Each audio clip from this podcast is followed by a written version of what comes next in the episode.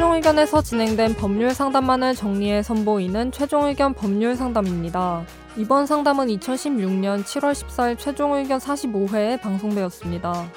아버지의 채무를 승계받지 않기 위해 상속 포기를 신청할 때 할아버지께 증여받은 땅이 문제가 될까요? 상속 포기와 증여가 연관이 있는지 자세히 상담해드렸습니다. 만약 아버지의 땅을 증여받았을 경우는 어떤지도 케이스별로 알아봤습니다. 오늘 최종 의견 법률 상담에서는 상속 포기와 증여에 대해 이야기 나눕니다. 최종 의견의 사연을 보내주세요. 법률 상담해드립니다.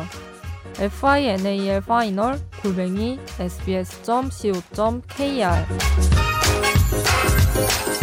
아버지가 사업 실패 후 3년 정도 어머니가 생계를 책임지시면서 결국에 아버지랑 같이 안 지내시고 어머니 따라서 외가에서 생활을 하신 분이에요.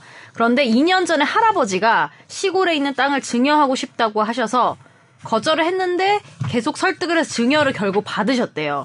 근데 지난달에 알게 됐는데 아버지가 사업 실패로 진 빚이 20억 가까이 된다고 해요. 그래서 아버지가 돌아가신 후에 상속을 원하지 않는 서류를 제출하면 재산뿐 아니라 빚도 상속이 안 되는 걸로 알고 있는데 할아버지가 증여한 땅을 받은 게 문제가 될 것 같아서 메일을 쓴다. 혹시 문제가 된다면 지금이라도 방법이 없을지. 그리고 몇 년 전에 아버지가 아버지 친구 통장으로 월급을 받고 생활했는데 친구가 싫다고 하셔서 이 보내신 분의 통장을 달라고 해서 줬대요. 그래서 지금은 전혀 이용을 안 하고 잔고가 없는데 참고로 증여받은 토지의 시세는 1억 원 내외라고 합니다. 그리고 증여받을 쯤에 할아버지 재산을 삼촌 고모에게도 증여했다고 했는데 어떻게 해야 하는지. 이 청취자분께서는 지금 아버지 채무를 승계하지 않고 싶은데 네네. 그 할아버지가 친할아버지죠. 할아버지한테 증여한 땅이 있는데 이게 혹시나 나중에 그 문제가 되지 않나 이런 건데 어떻게 해야 되는 거예요? 예, 상속 전문 변호사 정현석 변호사입니다. 네.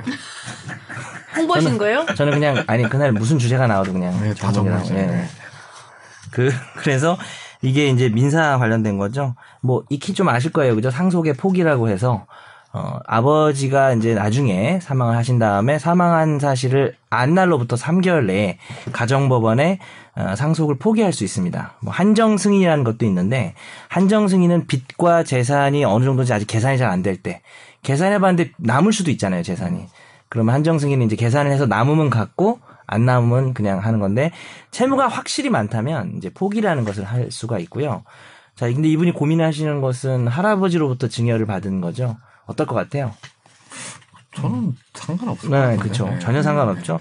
원래 상속이란 제도가 이 포기를 잘 모르시는 분들, 법을 잘 모르거나 전혀 모르는 분들은 그냥 오히려 이제 좀 없이 사는 사람들, 이런 사람들일수록 그냥 아버지 돌아가셔서 막 그것도 슬퍼서 이러고 있는데 3개월이 지나버려가지고 갑자기 채권자가 날아오면은 이제 평생 그 아버지의 빚을 떠안아야 되는 그런 문제가 있기 때문에 요즘 변호사들은 상속 포기 제도를 상속 포기 제도란다. 채무가 승계되는 거를 좀 제한하자. 기본적으로 채무 승계는 안 된다는 걸로 원칙으로 하자는 그런 그렇죠. 거죠. 예. 3개월 동안 모르고 그냥 지내버리면은 무조건 그렇죠. 해야 되는 건가요? 다만 예외가 있는데 제도를 몰랐다 이거는 변명이 안 되고요.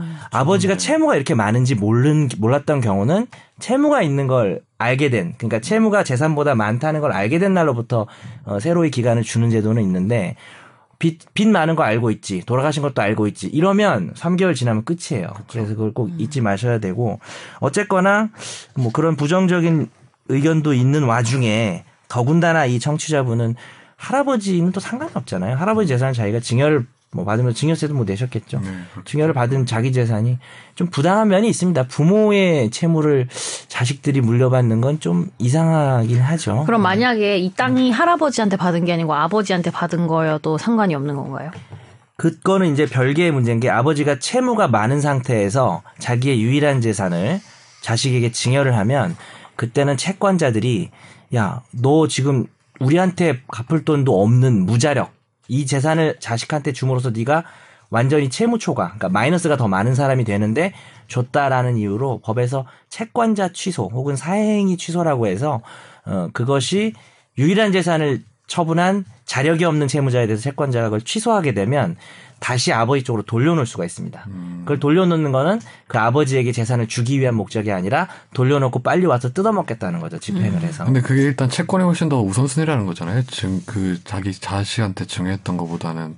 그렇죠. 근데 그 기준은 우선이냐 아니냐의 기준은 그 행위를 함으로써 이 사람이 마이너스가 됐느냐. 혹은 마이너스 상태에서 이미 줬느냐. 요게 딱 요건입니다.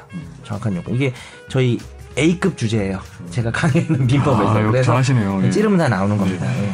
결론적으로는 일단 아무 상관없다.